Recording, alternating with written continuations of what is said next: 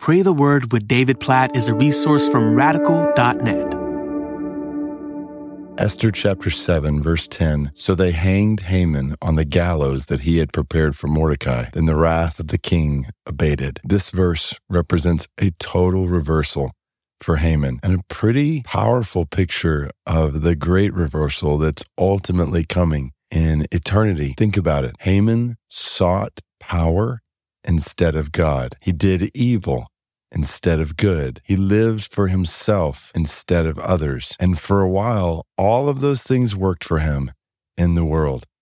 For a while, he looked successful, and he enjoyed power and praise and esteem, at least to the extent with which he had forced it through his leadership position. But in the end, all of those things came crashing down, and he was left empty, hanging alone on these gallows that he had prepared for someone else. And Haman's story may be extreme. Most of us will never find ourselves in the kind of leadership position that Haman was in. But this lesson from God's Word is for every single one of our lives. Do not seek power instead of God. Humble yourself before God. This is the way to life, not through pride, but through humility before God and others. Seek to do good, not evil, and live for others instead of yourself. You think about Jesus's teaching on the two greatest commandments. Love the Lord your God with all your heart and soul and mind and strength, and love your neighbor as yourself. That's the exact opposite of the kind of life Haman lived.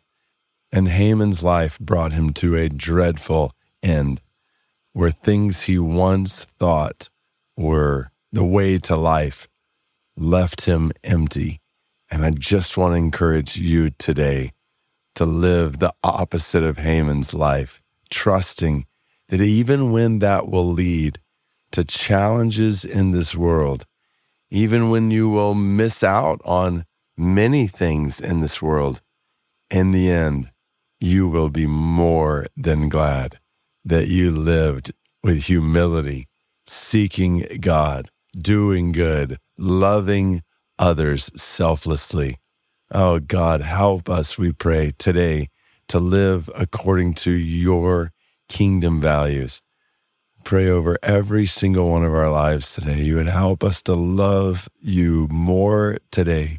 The more of our heart, more of our soul, more of our mind, more of our strength, and help us to love others selflessly, to put others before ourselves, to serve others, to seek their good. And God, we trust that this is the way to life now and life for eternity. Please keep us from being deceived into thinking that when we live for the things of this world or the ways of this world or according to the values of this world instead of your word, that will be good for us. When your word tells us over and over and over again that it will lead to our destruction. Oh God, please help us to live counter-culturally, contrary to the ways of this world, and in align with your word. And God, we pray specifically today for Judeo-Persian people in Iran. So for men and women and children with Jewish background and heritage who live in Iran, for the thousands of them there who don't know or have never heard the gospel. We pray for the spread of the gospel to them, that Jesus, the Messiah, would be exalted all throughout Iran, not just among Muslims, but among Jewish men and women and children. We pray this especially in light of the story of the Jewish people that we are reading and praying according to in Esther. In Jesus' name we pray all these things. Amen.